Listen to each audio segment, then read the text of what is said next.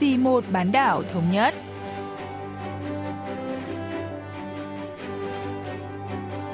Mỹ Linh xin kính chào quý vị và các bạn. Mời quý vị và các bạn theo dõi chuyên mục Vì một bán đảo thống nhất của Đài Phát thanh Quốc tế Hàn Quốc KBS World Radio.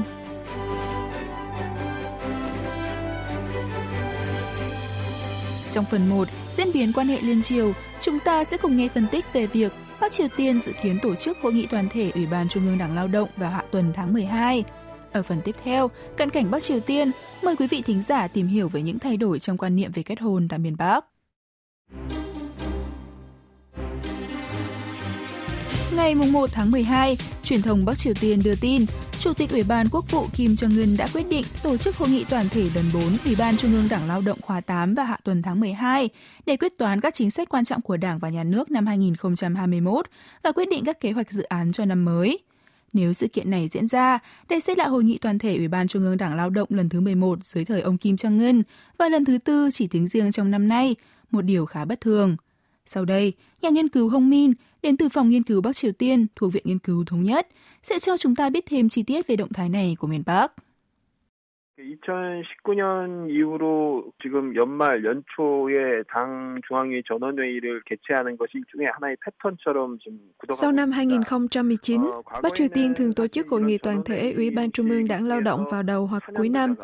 Trong quá khứ, miền Bắc không công bố các kế hoạch và phương hướng chính sách cho năm tới thông qua hội nghị toàn thể Ủy ban Trung ương Đảng, mà thay vào đó, nhà lãnh đạo tối cao sẽ có bài diễn thuyết chúc mừng năm mới nhưng tại một đất nước nơi quyền lực tập trung vào đảng lao động như miền Bắc, mọi chính sách đều phải do đảng quyết định.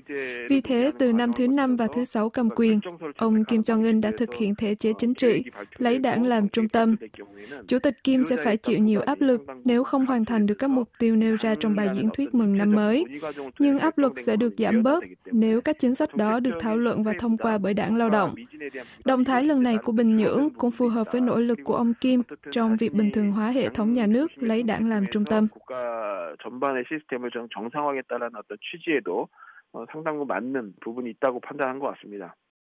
Tại Bắc Triều Tiên, hội nghị toàn thể Ủy ban Trung ương Đảng mang ý nghĩa vô cùng quan trọng. Tại một nước có thể chế chính trị tập trung quyền lực vào đảng lao động như miền Bắc, mọi quyết định quan trọng của quốc gia đều được đưa ra tại Đại hội Đảng, được tổ chức tổng cộng 8 lần cho đến nay, kể từ lần đầu tiên vào ngày 10 tháng 10 năm 1945 cho đến lần thứ 8 vào tháng 1 vừa qua. Điều lệ Đảng Lao động quy định, Đại hội Đảng được tổ chức 5 năm một lần để công bố các chiến lược và đường lối chính sách dài hạn. Trong khoảng thời gian Đại hội Đảng không tổ chức, các dự án quan trọng sẽ được Hội nghị toàn thể Ủy ban Trung ương Đảng giám sát và thực hiện. Dưới thời của Chủ tịch Kim Jong-il, Bắc Triều Tiên không tổ chức Đại hội Đảng Lao động, đồng thời cũng chỉ tổ chức trên danh nghĩa các phiên họp khác của Đảng như cuộc họp Bộ Chính trị và Hội nghị toàn thể Ủy ban Trung ương Đảng. Tuy nhiên, sau khi Chủ tịch Kim Jong-un lên nắm quyền, miền Bắc đã tổ chức đại hội đảng hai lần vào năm 2016 và năm 2021 và tổ chức hội nghị toàn thể Ủy ban Trung ương Đảng 10 lần.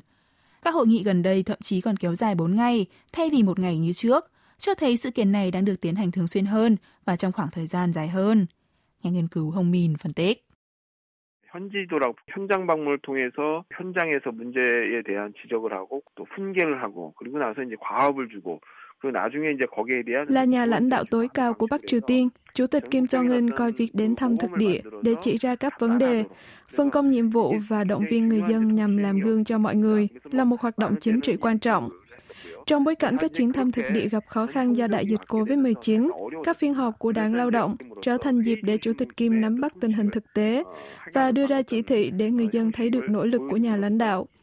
Vì vậy, bên cạnh hội nghị toàn thể Ủy ban Trung ương Đảng, các phiên họp khác của đảng như cuộc họp Bộ Chính trị cũng được ông Kim tổ chức thường xuyên để giải quyết các vấn đề quan trọng, cũng như trực tiếp tập huấn cho các quan chức. Dưới thời ông Kim Jong-un, việc quản lý nhà nước qua các phiên họp như vậy đã trở thành thông lệ. Ngoài ra, Chủ tịch Kim còn chủ trương loại bỏ thể chế chính trị ưu tiên quân đội và khôi phục thể chế chính trị lấy đảng làm trung tâm.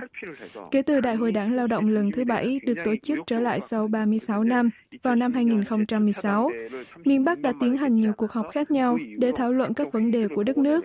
Theo đó, Hội nghị toàn thể Ủy ban Trung ương Đảng được tổ chức thường xuyên để có thể coi đây là một động thái nhằm củng cố thể chế thống trị, lấy đảng làm trung tâm của ông Kim. 당 중심의 통치 체제의 하나의 일환으로 계속 빈번하게 개최되고 있다라고 보여지고요. Trên thực tế, kể từ khi Chủ tịch Kim Jong-un lên nắm quyền, các chính sách quan trọng của Bắc Triều Tiên đều được quyết định trong các hội nghị toàn thể Ủy ban Trung ương Đảng. Chẳng hạn, miền Bắc đã đưa ra đường lối phát triển kinh tế cùng vũ khí hạt nhân tại hội nghị toàn thể lần thứ 23, Ủy ban Trung ương Đảng khóa 6 vào tháng 3 năm 2013.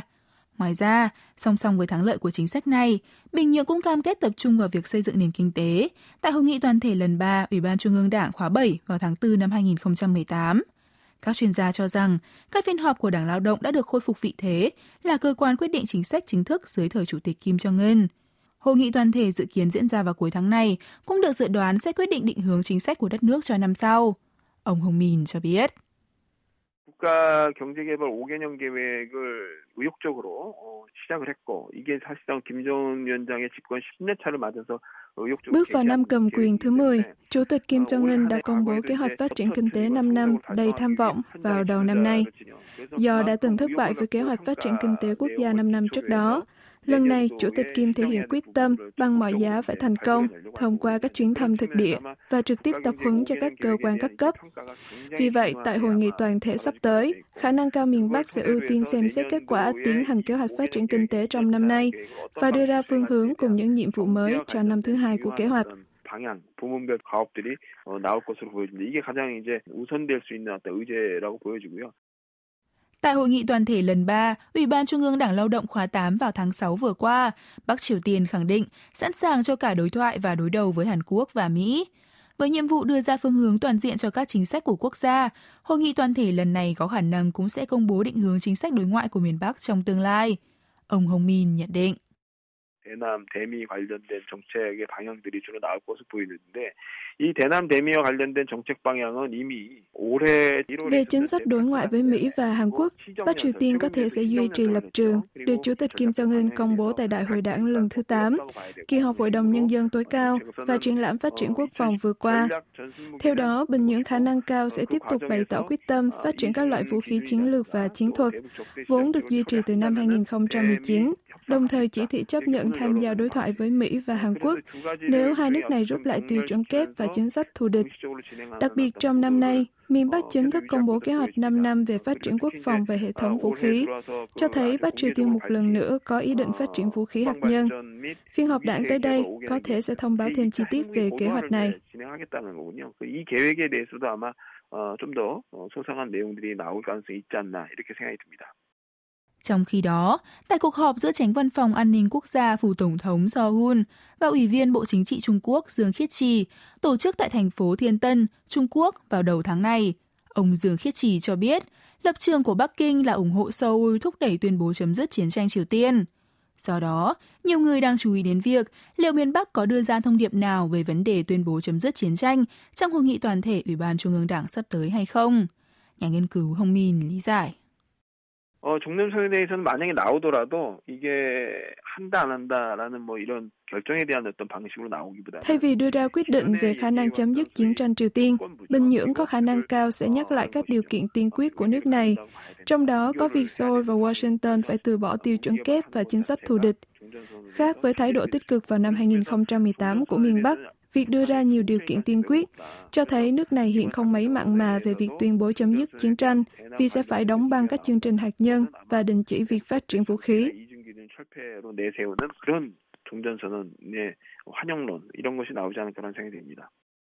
Trong khi đó, Tổ chức Lương thực và Nông nghiệp Liên Hợp Quốc trong báo cáo quý 4 triển vọng cây trồng và tình hình lương thực công bố gần đây đã đưa Bắc Triều Tiên vào danh sách các nước cần hỗ trợ lương thực. Báo cáo cũng cho biết, việc tiếp cận nguồn lương thực và hỗ trợ nhân đạo bị hạn chế do biện pháp phong tỏa biên giới trong bối cảnh đại dịch COVID-19 là nguyên nhân chính gây ra nạn thiếu lương thực tại miền Bắc. Trong bối cảnh tình hình trong và ngoài nước còn nhiều bất ổn, chúng ta hãy cùng chờ xem Bắc Triều Tiên sẽ công bố những thông điệp gì tại hội nghị toàn thể tới đây.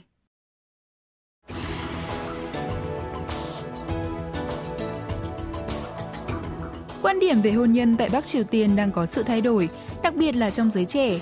Nếu như trước đây, nhiều trường hợp nam nữ miền Bắc gặp mặt và kết hôn tương xứng với điều kiện gia đình qua giới thiệu, thì gần đây, một bộ phận tầng lớp trẻ có thể tự do hẹn hò và tiến tới hôn nhân. Luật gia đình Bắc Triều Tiên quy định độ tuổi kết hôn hợp pháp là từ 18 tuổi cho nam và 17 tuổi cho nữ. Cho đến đầu những năm 2000, nữ giới thường kết hôn khi 23 đến 25 tuổi và nam giới kết hôn vào độ tuổi 27 đến 30. Nhưng độ tuổi kết hôn tại miền Bắc đang ngày càng muộn hơn trong thời gian gần đây. Hôm nay, chúng ta sẽ cùng tìm hiểu về những thay đổi trong quan niệm về kết hôn tại miền Bắc cùng Phó Viện trưởng Viện Nghiên cứu Thống nhất, Chu Cho Nga. 2014년도 통계를 보면 이제 여성들의 평균 초혼 연령이 25세고 남성은 28세라고 합니다. Theo thống kê năm 2014, độ tuổi kết hôn trung bình lần đầu của người dân Bắc Triều Tiên là 25 tuổi với nữ giới và 28 tuổi với nam giới, thấp hơn đáng kể so với Hàn Quốc. Tuy nhiên, theo lời những người đào tẩu miền Bắc, Người dân nước này gần đây có xu hướng kết hôn muộn hơn, đặc biệt là những người phụ nữ có học vấn cao sống ở các thành phố lớn. Có nhiều lý do giải thích cho hiện tượng này. Đầu tiên là ngày càng có nhiều phụ nữ cảm thấy cần phải có công việc kinh doanh cơ bản trước, thay vì kết hôn sớm, hậu thuẫn chồng, rồi vừa làm việc nhà vừa nuôi dạy con cái và kinh doanh. Ngoài ra, phụ nữ thuộc tầng lớp trí thức hoặc có điều kiện kinh tế thường muốn tốt nghiệp đại học và trở thành đảng viên để thăng tiến trong xã hội. Nhưng cả hai việc này đều cần phải có thời gian.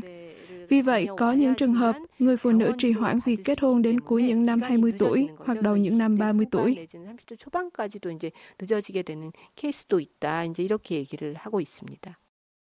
Bên cạnh đó, hình mẫu kết hôn của phụ nữ Bắc Triều Tiên cũng đang dần thay đổi. Trước đây, phụ nữ nước này có những người làm việc ở Trung ương Đảng Lao động hoặc Bộ An ninh Quốc gia là hình mẫu lý tưởng. Tuy nhiên, ngày nay, những người có thể dễ dàng đi du lịch nước ngoài hoặc tiếp xúc với ngoại tệ, chẳng hạn như nhân viên ngoại thương, cán bộ quản lý ngoại tệ và nhà ngoại giao, được phụ nữ miền Bắc đánh giá cao nhất. Phó Viện trưởng Chu Cho Nga giải thích. 최근에는 이제 성분이나 당원 여부 이것과 함께 다른 부분들을 좀 많이 봅니다. 그래서 예를 들어서 이제 이게 복합적이긴 한데요. 직업이라든지 Gần đây, bên cạnh địa vị chính trị, các yếu tố khác như nghề nghiệp, năng lực kinh tế hay tiềm năng phát triển của nam giới cũng được phụ nữ Bắc Triều Tiên xem xét kỹ. Ví dụ, những người đàn ông mặc đồng phục, những người làm việc trong nhà nước như sĩ quan quân đội hay thẩm phán thường có cuộc sống ổn định, thu nhập tốt và có quyền lực. Ngoài ra, phụ nữ miền Bắc cũng ưu tiên chọn những người đàn ông có thể hỗ trợ công việc kinh doanh cho vợ, như doanh nhân hay tài xế. Bên cạnh đó, những người làm công việc chuyên môn, có quyền lực chính trị, làm việc trong đảng lao động và cơ quan hành chính, hay những người có tiềm năng phát triển như đảng viên, sinh viên tốt nghiệp đại học và những người thông minh là hình mẫu lý tưởng trong mắt phụ nữ miền Bắc thời nay.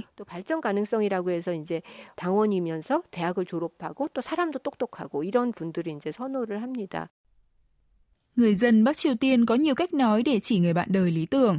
Trong đó, đứng đầu là cụm từ Yoite Meki, tên loài cá chê nhiệt đới mà Chủ tịch Ủy ban Quốc vụ Kim Jong-un tích cực khuyên dùng để giải quyết nạn thiếu lương thực trong nước. Dùng để chỉ người đàn ông yêu thương nhiệt huyết, tốt nghiệp đại học, là đảng viên và có kiến thức kỹ thuật.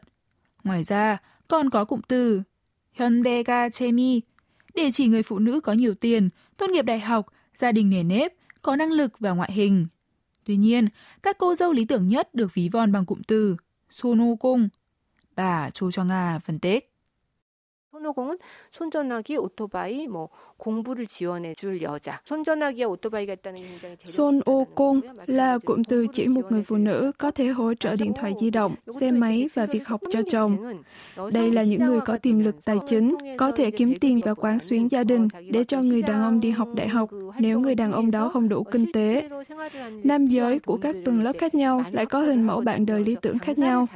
Tầng lớp dân thường thích những người phụ nữ có bản lĩnh và giỏi kinh doanh kiếm tiền trong bối cảnh Bắc Triều Tiên đang được thị trường hóa sau cuộc khủng hoảng kinh tế.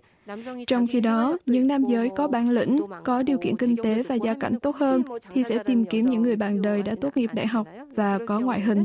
대학 나오고 스타일이 좋다라고 얘기를 하는데 좀 어느 교양도 있고 이제 이런 여성들을 또 이제 선호를 하기도 하고 Tuy nhiên, tại Bắc Triều Tiên, người bạn đời lý tưởng nhất là người có thể mang lại cho nửa kia cơ hội trở thành công dân Bình Nhưỡng. Mệnh danh là thủ đô cách mạng, Bình Nhưỡng là một nơi hết sức đặc biệt với người dân miền Bắc. Vì vậy, người dân nước này coi việc được sống ở Bình Nhưỡng là một vinh dự, đặc ân và là niềm tự hào lớn, là minh chứng cho địa vị được nâng cao. Bà Chu Cho Nga nhận định.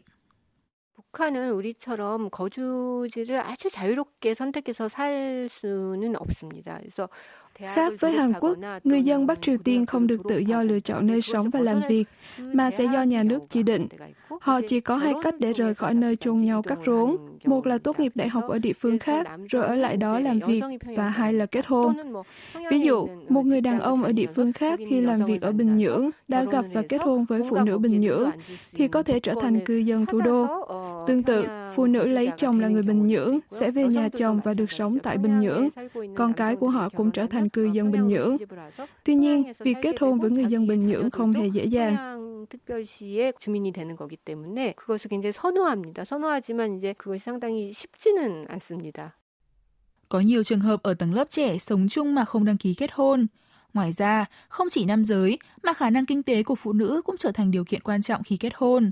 Đồng thời, tuổi tác hay tiền sử kết hôn của người phụ nữ cũng không còn là một vấn đề lớn khi sống chung. Ngoài ra, miền Bắc ngày nay cũng xuất hiện xu hướng các cặp đôi sống thử trước rồi mới tiến tới hôn nhân, bởi việc ly hôn không hề dễ dàng, nhiều thủ tục và tốn thời gian.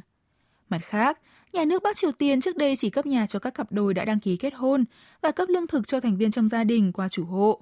Tuy nhiên, sau giai đoạn kinh tế khó khăn mang tên cuộc hành quân gian khổ, hệ thống bao cấp sụp đổ và người phụ nữ không được nhận bao cấp theo chồng nữa. Vì vậy, quan niệm về hôn nhân tại miền Bắc đang dần thay đổi, đặc biệt là ở tầng lớp phụ nữ trẻ. Bà Chu Cho Nga phân tích. 기존의 어떤 결혼 제도가 어, 상당히 좀 흔들리고 있다 이제 이렇게 말씀드릴 수 있을 것 같아요. 근데 그럼에도 불구하고 뭐 이것이 Tuy chế độ hôn nhân chưa thay đổi hoàn toàn, nhưng những người phụ nữ Bắc Triều Tiên sống trong khuôn khổ mang tính gia trưởng nay đã bắt đầu có những kỳ vọng về hạnh phúc cá nhân, tương lai và mong muốn của bản thân, đặc biệt là những người phụ nữ có tiềm lực kinh tế. Vì vậy, những thay đổi trong chế độ gia đình và chế độ kết hôn đang dần dần mở rộng, dẫn tới xu hướng kết hôn muộn hơn, sinh ít con hơn. Tỷ lệ không kết hôn hoặc ly hôn dự kiến sẽ tăng cao trong tương lai. 이혼율이라든지 이런 것들도 좀 증가하게 될 가능성이 많, 많다 이렇게 볼 수 있을 것 같습니다.